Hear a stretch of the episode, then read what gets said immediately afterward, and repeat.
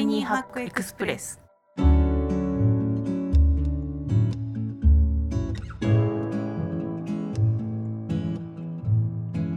こんにちは、ライハッカー日本版編集長の遠藤です。こちらの番組はタイニーハック、小さなライフハックを紹介する番組です。ライフハッカー日本版の記事から行きや帰りの電車で聞きたくなる仕事に役立つライフハックを音声版でお送りしています。今回一緒にタイニーハックを紹介してくれる仲間はこちらです。こんにちは、ライフハッカー日本版副編集長の田中です。こんにちはライハッカー日本版副編集長の丸山です。よろしくお願いしまます。ハモって、ハモりましおいっす。よろしくです。仲良し編集部ですから。仲仲いいんだよね。自分で言っちゃう。珍しいんだよね。こういうタイプの人ね。たち。こうなんかほらさエキセントリックな人多いじゃないですか。こういうお仕事の人って。とかはそうですね。ん、平和主義ですね皆さんね。平和主義ですよね。切れやすいのは私だけだと思うんですけど。わ 笑う。笑うしかないみたいな。笑えないですね。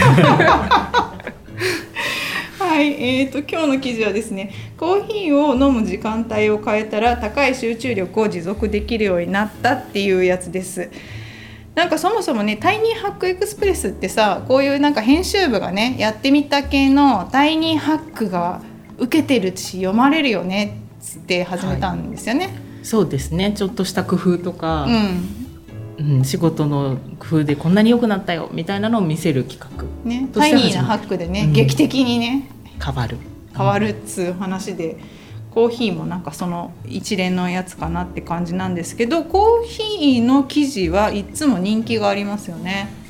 人気がありますね。ね。やっぱ仕事とコーヒーってこう相性がいいというか、うん。あのーやっぱ仕事する時にコーヒー横に置いてするみたいなパソコンとセットみたいなところもあるかもしれないですけど、うん。あのそういう方も多いんだと思いますし、うん。あのー仕事術に絡めて語りやすい飲み物ですよねやっぱり。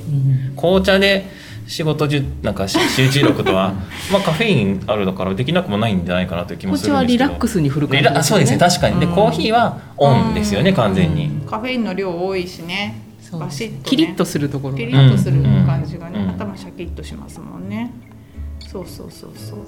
そうなんです。なので、まあ、コーヒーって賛否両論っていうか取りすぎるとやっぱりカフェイン多くて、ね、眠りに影響があるとか、まあ、胃が荒れるのかな。いろいろ飲みすぎちゃうとかありますけれども。割とライフハッカーではポジティブにつ飲む飲み方考えようよみたいな方が人気あるかな？リラックス。そうですね、うん。あんまり危険だとかそういうのでもなくて、うん。効率的に飲みたいよねみたいな提案が多いかなと、すごいよね。何でも 効率的にしちゃう。何でもさその効率とパーフェクトな瞬間をね求めていくわけなんですけれども、はい時間帯を変えたら高い集中これどうでしょう？あの朝一じゃなくて仕事開始2時間後に最初の一杯を味わうっていう提案がされてるんですけどこれ2人試してみました？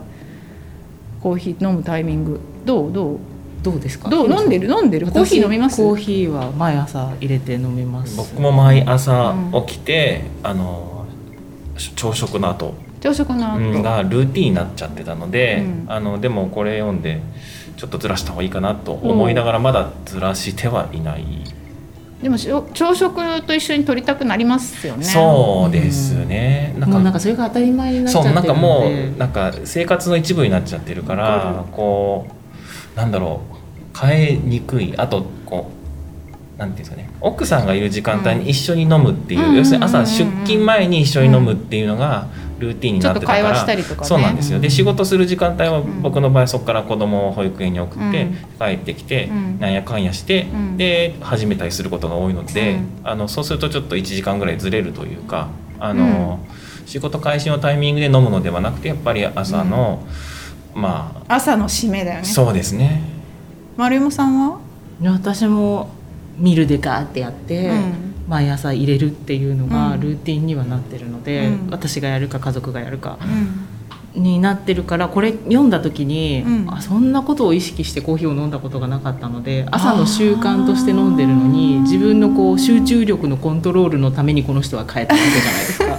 あそんなことができるんだと思ったので、できればやってみたいがまだやっていないという。なるほどなるほど。じゃ試したらまたねあのこの番組でも皆さんに報告しなきゃなんだけれどもこの記事によるとですねまあその朝っていうのはもう目が覚めて集中力ばっちりだからそこでコーヒーっていらなくてどっちかっていうと仕事を始める朝のまあ10時半ぐらいに飲んでブーストかけるっていうか、スタートダッシュの助けにするとその日の仕事の勢いが良くなるよっていう感じのことが書かれています。でまああの予測的快楽ホルモンドーパミンが飲もうと考えた段階で出て気分が良くなってみたいな、うん こう一連のコーヒーに関する心地よい気分を、まあ、うまく使って高い集中力を維持したまま午前中を過ごせるようになりましたっていうことだそうです。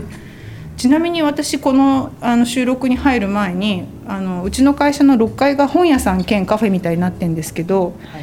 あの座って仕事してたらマスターかっこ同僚が「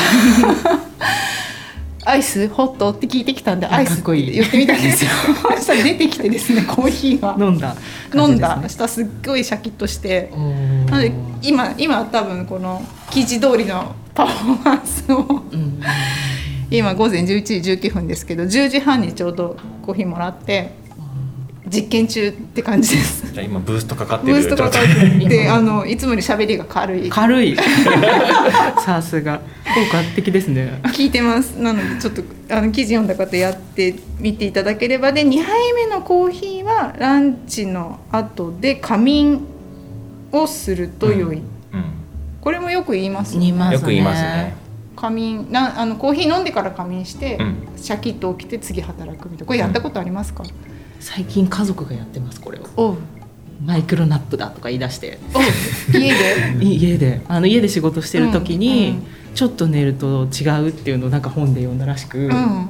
それだいぶ前に流行ったよねとか思いながら見てたんですけど。嫁はね妻はねライフハッカーだからもう全部知ってるみたいな。そうそうなんですけど。でコーヒー飲んでからがいいらしいよって言ったら、うん。吸って飲んでなんか15分だかぐらい寝て「うわすごい軽いわ」とか言ってたんで、うん。なんか快調に仕事ができると言っていました。最近の話。実 実証済み。実証済みですね。だからこの1週間調子いいわとかってあ仕事をしていゃるよかっましたたですね。よろしゅうございます。よかったですねって私も思います。自分はやんないの？なんか寝る暇がなかった。ヘロさんは？僕はやることもありますね、うん。あのでもどうどうなんでしょうね。僕自身そのあんまりカフェインが、うん。多分体質的にそんなに効きにくいんじゃないかなと思ってて、ん。カフェインを飲んですごいシャキッとする感覚薄いんですよねもともとうん。なんかむしろでもなんかこう夕方とか夜とかに飲んじゃうと、うん。夜寝る時にこう眠れないんじゃないかっていうなんだろう変な自己暗示がかかって眠れなくなったりするから あの夕方以降取らないとかそれは決めてるんですけど、うんうん。でも基本的にそんなにブースト効かないんですよ。だから単純にコーヒーが好きで飲んでるっていう、うん、美味しくて飲むそうそうそう。シャキッとするとかじゃない。シャキッと、まあ、気持ち？気持ち、うん。気持ちです。でもあのやったことありますよ。ややったことあるとやたまにありますね。あの昼寝する前に飲んでみたいな、まあ、すごくシャッキリするかっていうと別に 通常の昼寝と。もういいなるほど。なるほど。そんなコーヒーの効果かどうかわからないということですね。なるほど。なるほど。なるほど。でも多分聞いてるそうですね。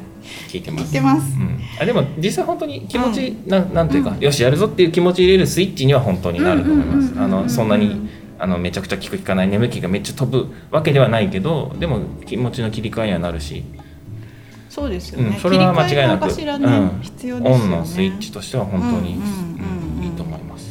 そうそうそう。なんか昔はほらタバコ吸う人も多かったし切り替えの手段っていろいろあったと思うんですけどあとそのなんでしょう会社に来てデスクがあってデスク離れてなんかする戻るみたいなのがあったりだけど家でずっとやってるとね何かしら切り替えがないそうとですね、なので、はい、コーヒーは上手に使ってもらえるといいかなと思います。で記事の中には、えっとミネラルウォーターとかその水分もちゃんとしっかりとってくださいとかあのコーヒーと上手に付き合う方法がいろいろ書いてありますのでぜひどうぞご覧ください。ということで今回ご紹介した記事はコーヒーを飲む時間帯を変えたら高い集中力を持続できるようになったでした。